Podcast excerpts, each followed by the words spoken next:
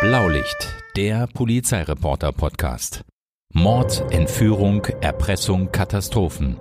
André Zand-Vakili erinnert sich im Gespräch mit Matthias Iken an die spektakulärsten Einsätze als Polizeireporter in Hamburg. Hallo, moin, moin und herzlich willkommen auf unserer Zeitreise zurück in die wilden Jahre auf den Kiez, in die neunziger Jahre. Mein Name ist Matthias Iken und bei mir ist der Polizeireporter André Zand-Vakili. Hallo André. Hallo.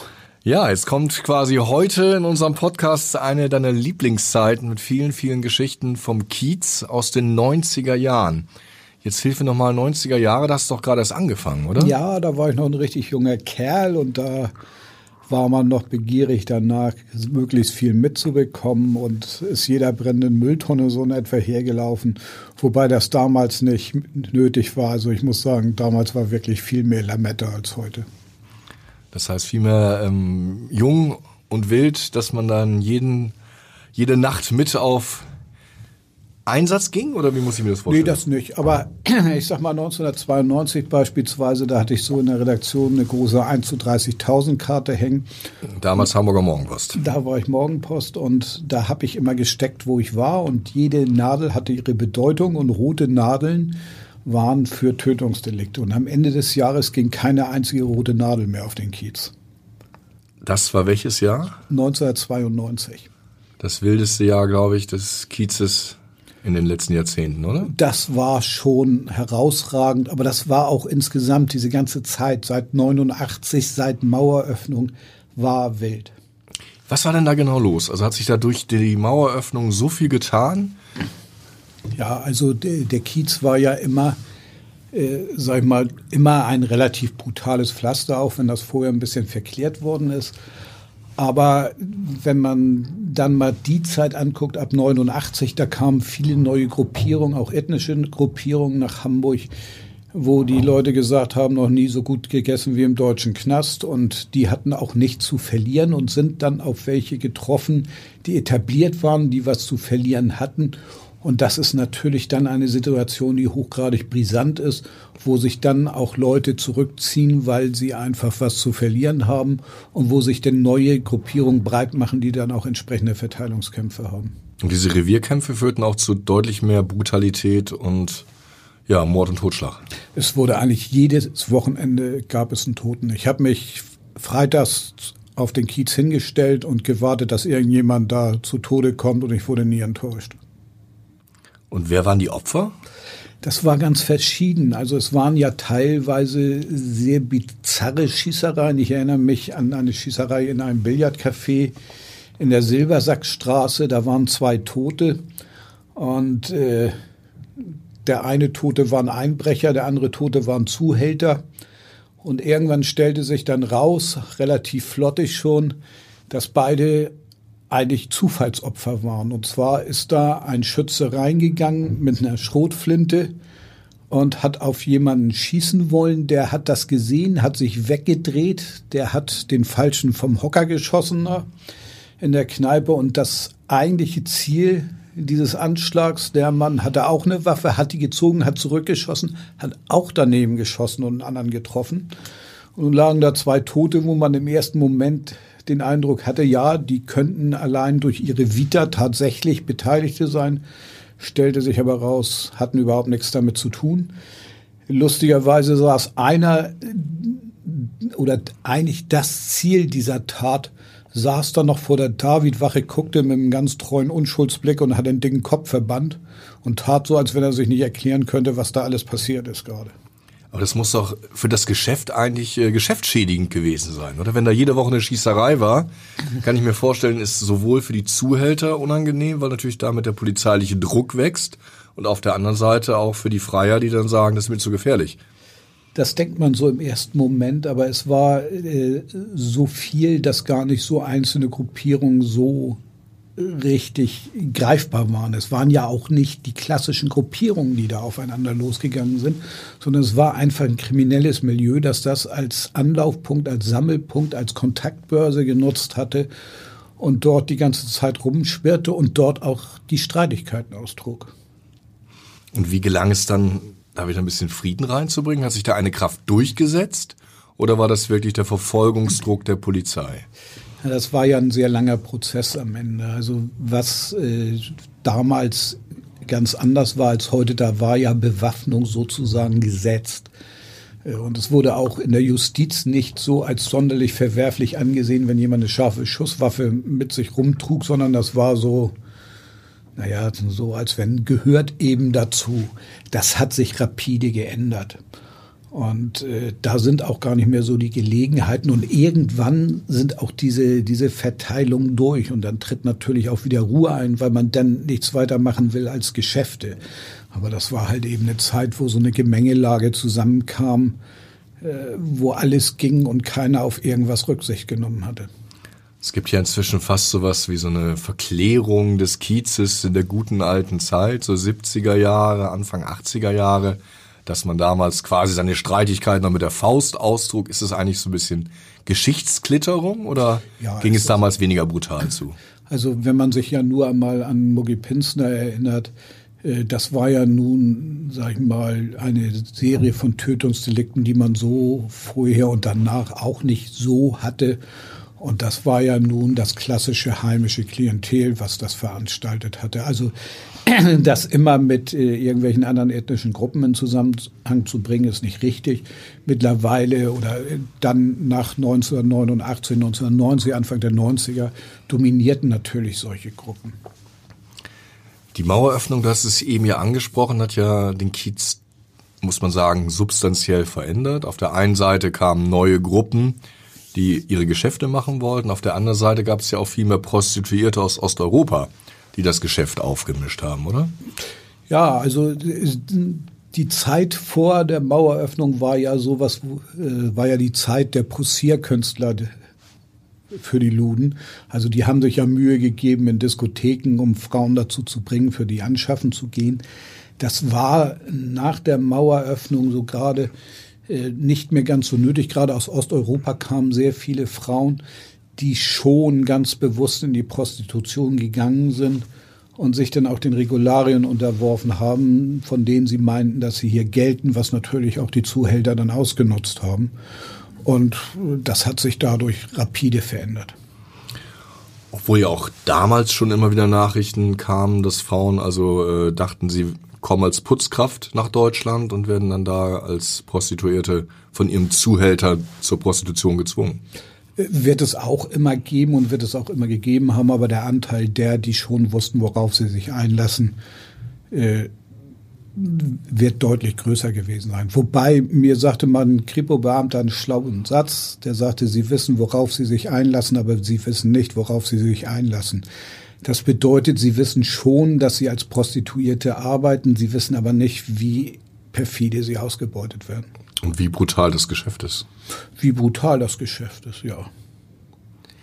Nun ist ja interessanterweise in den neunziger Jahren sehen wir diese Eskalation der Gewalt auf dem Kiez, aber zugleich, gerade so zum Ende der neunziger Jahre hin, ist der Kiez wieder also zu einer richtigen Vergnügungsmeile geworden, dass da neue Diskotheken aufgemacht haben, die Theater eine andere Rolle spielen. Wie passt denn das zusammen? Ja, der Kiez ist ja nicht mehr das, was es Anfang der neunziger war. Anfang der neunziger war das eine Vergnügungsrotlichtmeile im besten Sinne. Man hatte diese ganzen Shows wie das Salambo in der, auf in der, der Großen Freiheit, ne? Ja.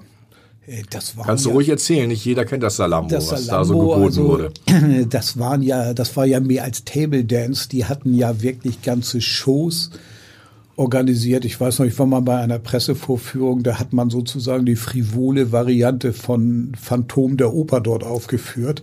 So, das war schon Theater mit einem extremen Sexgehalt. Das ist ja völlig verschwunden. So, diese ganzen Shows gibt es nicht mehr. Diese ganzen Läden sind dann abgerutscht in so Neppläden. Es gibt ein paar, wo man sagen würde, die sind seriös. Das ist so Susi Showbar oder Dollhaus, die, sag ich mal, noch das, das, das alte Sex-Flair von Sankt Pauli repräsentieren. Aber ansonsten ist das ja eine Club-Theatermeile geworden, gesprenkelt mit ein paar Sexshop und Bizarritäten, um nochmal den Hauch des Verruchten dadurch wehen zu lassen, ist aber nicht mehr das, was es damals war. Wobei als Polizeireporter musst du sagen, ist verdammt ruhig geworden. es ist für mich eine völlig belanglose Gegend geworden. Also der Kiez ist heute geprägt eigentlich durch Streitigkeiten von irgendwelchen Betrunkenen, Randständigen et cetera, die zwar eine hohe Zahl von Fällen produzieren, auch weil die Polizei beispielsweise durch Videoüberwachung Dinge mitbekommt, die man früher gar nicht mitbekommen hat, die dann irgendwann unter Pack schlägt sich, Pack verträgt sich, versickert sind. Das heißt, es sind hohe Zahlen immer noch, aber es sind belanglose Taten. Wahrscheinlich hat das ja auch zur Folge, dass in den neunziger Jahren viel größere Polizeiapparate sich um die organisierte Kriminalität gekümmert haben, oder? Das kann man nicht sagen. Also die Hamburger Polizei hat ja mal die organisierte Kriminalität, Wolfgang Sielaff hat es überhaupt ja erstmal als äh, L K A-Chef auf die Agenda gebracht, richtig. Aber dann ist ja nochmal äh, die Dienststelle O K nochmal deutlich gestärkt worden, das Ganze daraufhin ausgerichtet. Aber es ist natürlich auch immer ein bisschen kurz gegriffen zu sagen, das ist nur der Kiez und Rotlicht, sondern die haben auch sehr viele andere Bereiche. Droge spielt da eine ganz große Rolle. Aber der Kiez als, als solches ist da sicherlich noch hochinteressant in alle, in alle Richtungen, aber es ist halt geschäftsmäßig. Man merkt es auch so ein bisschen an dem Gemahnen der handelnden Personen. Nicht? Früher, da sind die morgens mit ihrem Luxusschlitten samt Trailer mit Motorboot in die Reeperbahn rauf und runter gefahren, um wie so ein stolzer Hahn zu zeigen, was sie haben. Das macht heute kein Mensch mehr. Das ist alles verborgener, geschäftiger, businessmäßiger. Und da will man einfach seine Ruhe haben und kein Tamtam. Du hast ja eben schon von diesem relativ spektakulären Fall, wo quasi Passanten auf dem Barhocker erschossen wurden. Gibt es noch so weitere Einsätze, die dir so im Gedächtnis geblieben sind? Also unvergessen ist für mich äh, Türsteher, nee, nee, Türsteher nicht, sorry, da muss ich mich... verbessern, Zuhälter Body. Der war im Top Ten und dann war da ein Streit. Top Ten ist wo gewesen? Das war direkt auf der Reeperbahn, war eine ziemlich bekannte Diskothek. Cool. Und äh, der Jung vom Land kennt das nicht. Der Jung vom Land kennt das nicht. Ja, war von deiner Zeit. Nein, also es war eine sehr bekannte Diskothek. Und es gab damals eigentlich zwei Diskotheken. Das Top Ten, das war so klassische Disse. Und dann gab es Grünspan, das war so das Alternative. War auch so ein bisschen abseits, Große Freiheit und dann immer geradeaus Richtung Wohngebiet. Und äh, da war dann eine Auseinandersetzung im Eingangsbereich. Und dann äh, fiel ein Schuss und der ging in die Decke, wo ein Stahlträger war, und dann wurde das Projektil dadurch abgelenkt und landete direkt im Kopf von diesem Zuhälter, der dann wie ein Baum mit den Händen in den Taschen umfiel. Bums. Und lag denn da, und ich werde dieses Bild nicht vergessen, der hatte so Cowboy-Stiefel an und halt die Hände in der Tasche und lag da tot im Eingangsbereich. Und naja, das war schon, schon äh, ein... ein Also ein Tötungsdelikt, was man nicht so von der Umgebung und dann von dem ganzen Gewese drumherum, wie denn seine Frauen weinten. Er war so ein toller Kerl und äh, das ganze Gehabe damit, das war schon außergewöhnlich. In Erinnerung ist mir auch Bari, der Zocker, der auch im Hinterhof regelrecht hingerichtet worden ist. Oder mir ist auch in Erinnerung... Der Was war das? Der Zocker war einer, der im Glücksspiel unterwegs war? Das war sein Künstlername und wies auf seine Qualitäten im täglichen Broterwerb hin.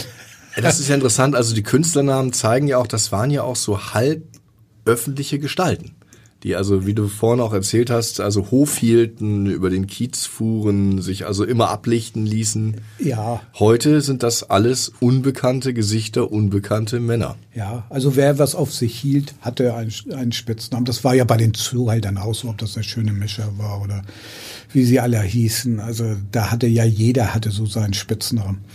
Das ist auch Geschichte eigentlich. Was... Das war zum Beispiel so eine Tat, die noch im Gedächtnis ist. Aber auch äh, Örtlichkeiten wie der Club achtundachtzig, der, wo eigentlich jede Menge Schießereien drin waren. Das war ein Sexclub? Nein, das war keine, das war eine Bar. Das war eine wirklich Bar. Eine Kneipe. Und äh, achtundachtzig hat auch nichts mit der Deutelei, die man heute hineinlegen würde, zu tun. Das war einfach die Hausnummer. Und äh, ganz unschuldig. Ganz, ganz unschuldig.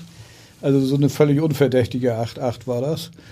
Und äh, da sind auch, äh, sag ich mal, der eine oder andere Gast zu Tode gekommen, der nichts ahnt, da reingeraten ist in den Laden.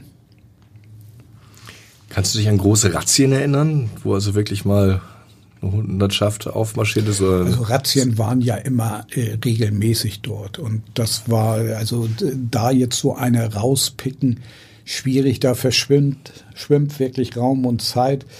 Äh, Kiez war eine Zeit lang immer ein Punkt für größere Razzien. Das war dann auch oft anlassbezogen.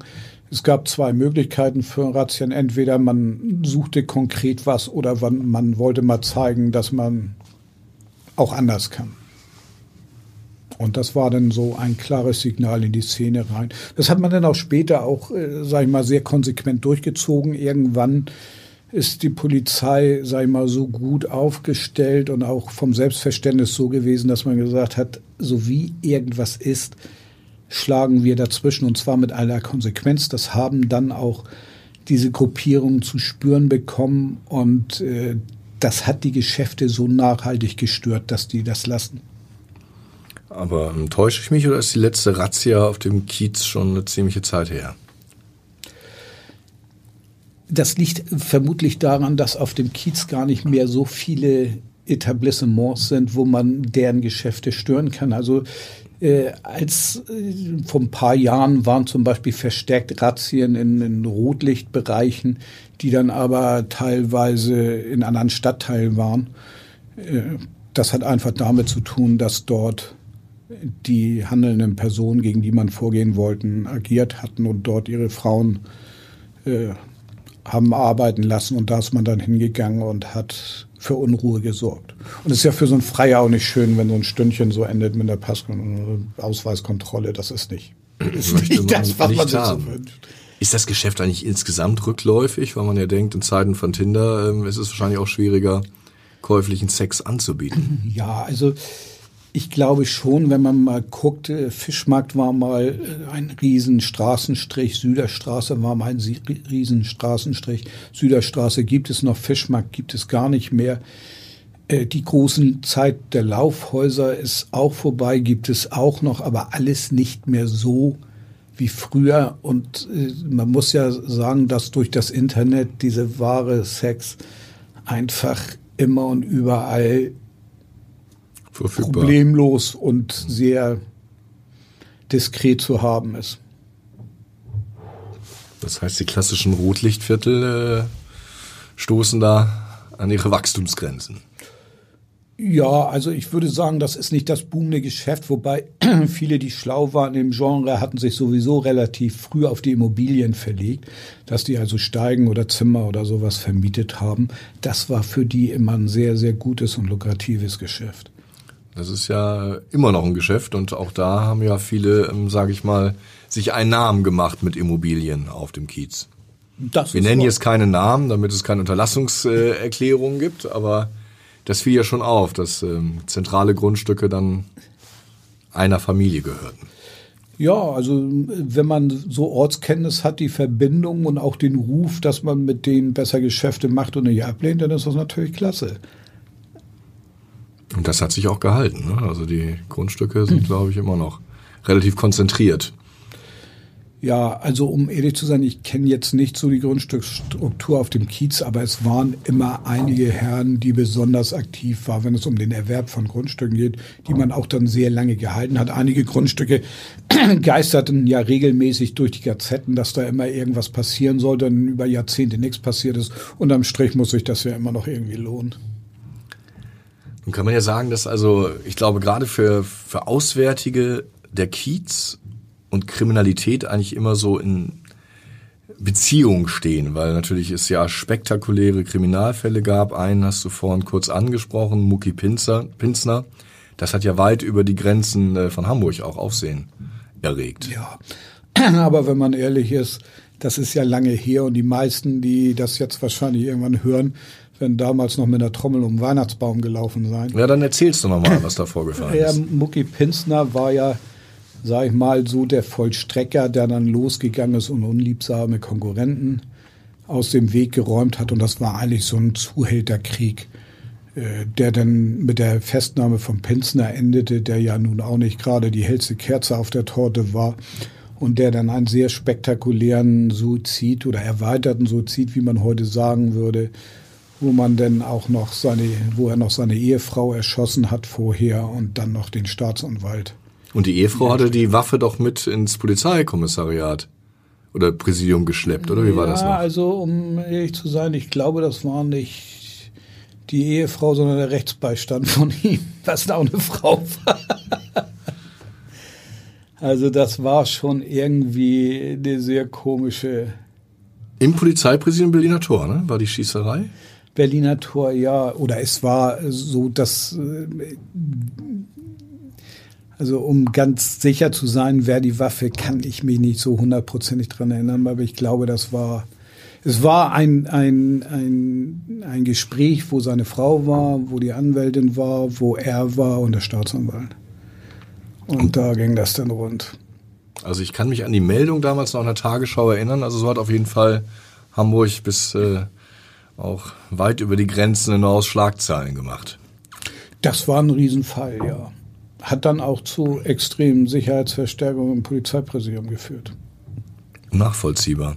Ist es eigentlich insgesamt so, dass also Hamburg war ja, sage ich mal, wir reden ja hier teilweise hier über die achtziger, neunziger Jahre. Da war Hamburg, abgesehen von West-Berlin, bis zur Wiedervereinigung die größte Stadt Deutschlands und damit auch so ein bisschen so ein Krimi-Hotspot. Ist Hamburg inzwischen so eine Stadt unter ferner Liefen, wenn du so auf die Sicherheitslage in Deutschland schaust?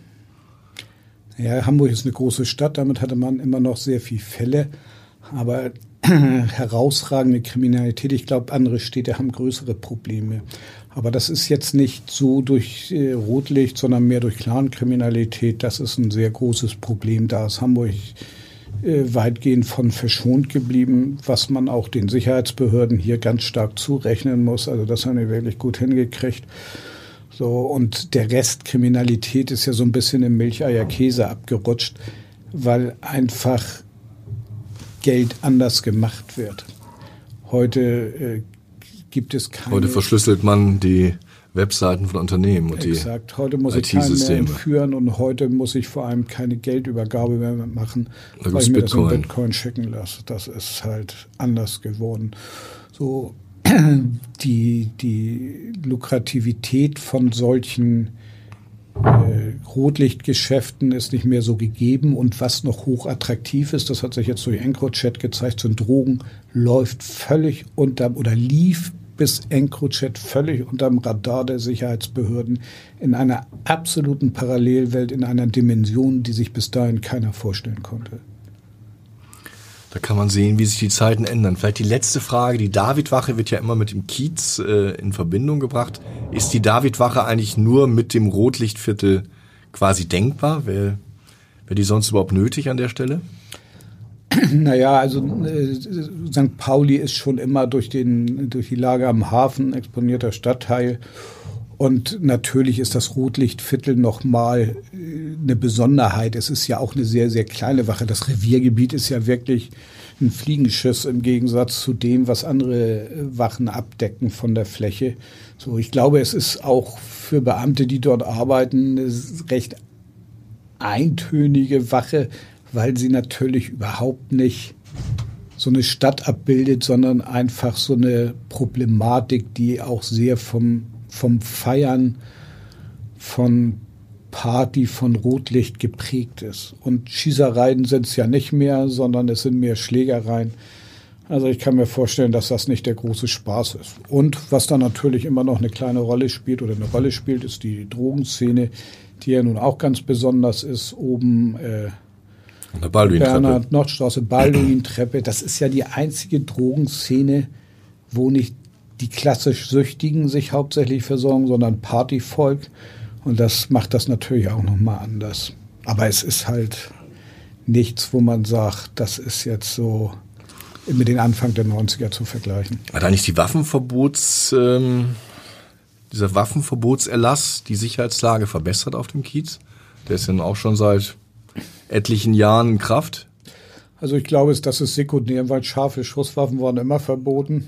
Also da, da, und da hatte sich damals Anfang der neunziger ja auch keiner drum geschert. Am Ende ist das nicht eine Verbotszone, sondern es ist eigentlich die Kontrolle, die man dann ausübt. Und die wäre bei scharfen Schusswaffen auch gewesen. diese Waffenverbotszone ist mehr ein Ausfluss, äh, sag ich mal, die Schlägereien unter Betrunkenen, unter, sag ich mal, minder Bemittelten, die dann eher mal zuschlagen, das unter Kontrolle zu kriegen. Ich glaube nicht, dass das äh, ein Mittel war, um, um wirklich kriminelle Strukturen lahmzulegen. Ja, wenn man der Meinung ist, dass früher alles besser war, kann man zumindest sagen, auf dem Kiez gilt das nicht. Da war früher doch das einiges wilder. Das gilt für Hamburg nicht. Also wenn man sich mal anguckt, wie viel Kriminalität und was für Kriminalität man heute hat, ist das wirklich ein Abklatsch von dem, was in den neunzigern, auch noch Anfang zweitausend waren. Da waren die Zahlen viel, viel höher. Die Belastung für die Menschen waren viel, viel stärker. Man hat jetzt, hat man sehr viele Fälle, wo es mehr um schlechtes Benehmen, Unbehagen et cetera geht, als um handfeste Kriminalität. Und was keiner abschätzen kann, wie viel Kriminalität findet tatsächlich im Internet statt, weil da ja auch nur ein Bruchteil von tatsächlich ans Licht kommt. Viele Dinge passieren ja, ohne dass jemand Anzeige erstattet. Da muss man ja fast angehenden Polizeireportern sagen, Augen auf bei der Berufswahl irgendwie. Euch geht die Arbeit aus? Das glaube ich nicht. Jede Zeit hat so ihre Erscheinungen und auch ihre Highlights. Und man beschäftigt sich dann mit anderen Themen, die dann auch nicht weniger interessant sind. So, der, der Kiez war schon mal eine sehr, sehr spannende und auch sehr, sehr aufreibende, auch persönlich aufreibende Situation, wo man natürlich auch nächtelang gebunden ist. Irgendwann erreicht man ein Alter, da sagt man, boah, ist auch ganz schön, dass ich es erlebt habe, aber dass ich es nicht mehr machen muss. Aber in den ersten Jahren warst du dann wirklich äh, am Wochenende regelmäßig da, damit du einfach, wenn geballert wird, du innerhalb von fünf Minuten vor Ort bist? Äh, regelmäßig. Also das war gesetzt. Man hat sich da auch mit Kollegen getroffen und dann da gestanden und gewartet, dass irgendwas passiert. Und dann passierte irgendwas. Dann ist man hingefahren, hat das gemacht, alles schön. Äh, Wäre heute nicht mehr sinnvoll. Nicht mehr effizient. Ja, das ist jetzt schon wirklich der Ritt zurück in die Beginn der neunziger Jahre. André Zand-Vakili, vielen Dank für deine Erinnerungen und wir gucken mal, was in zwanzig Jahren auf dem Kiez passiert. Oh. Weitere Podcasts vom Hamburger Abendblatt finden Sie auf abendblatt.de slash podcast.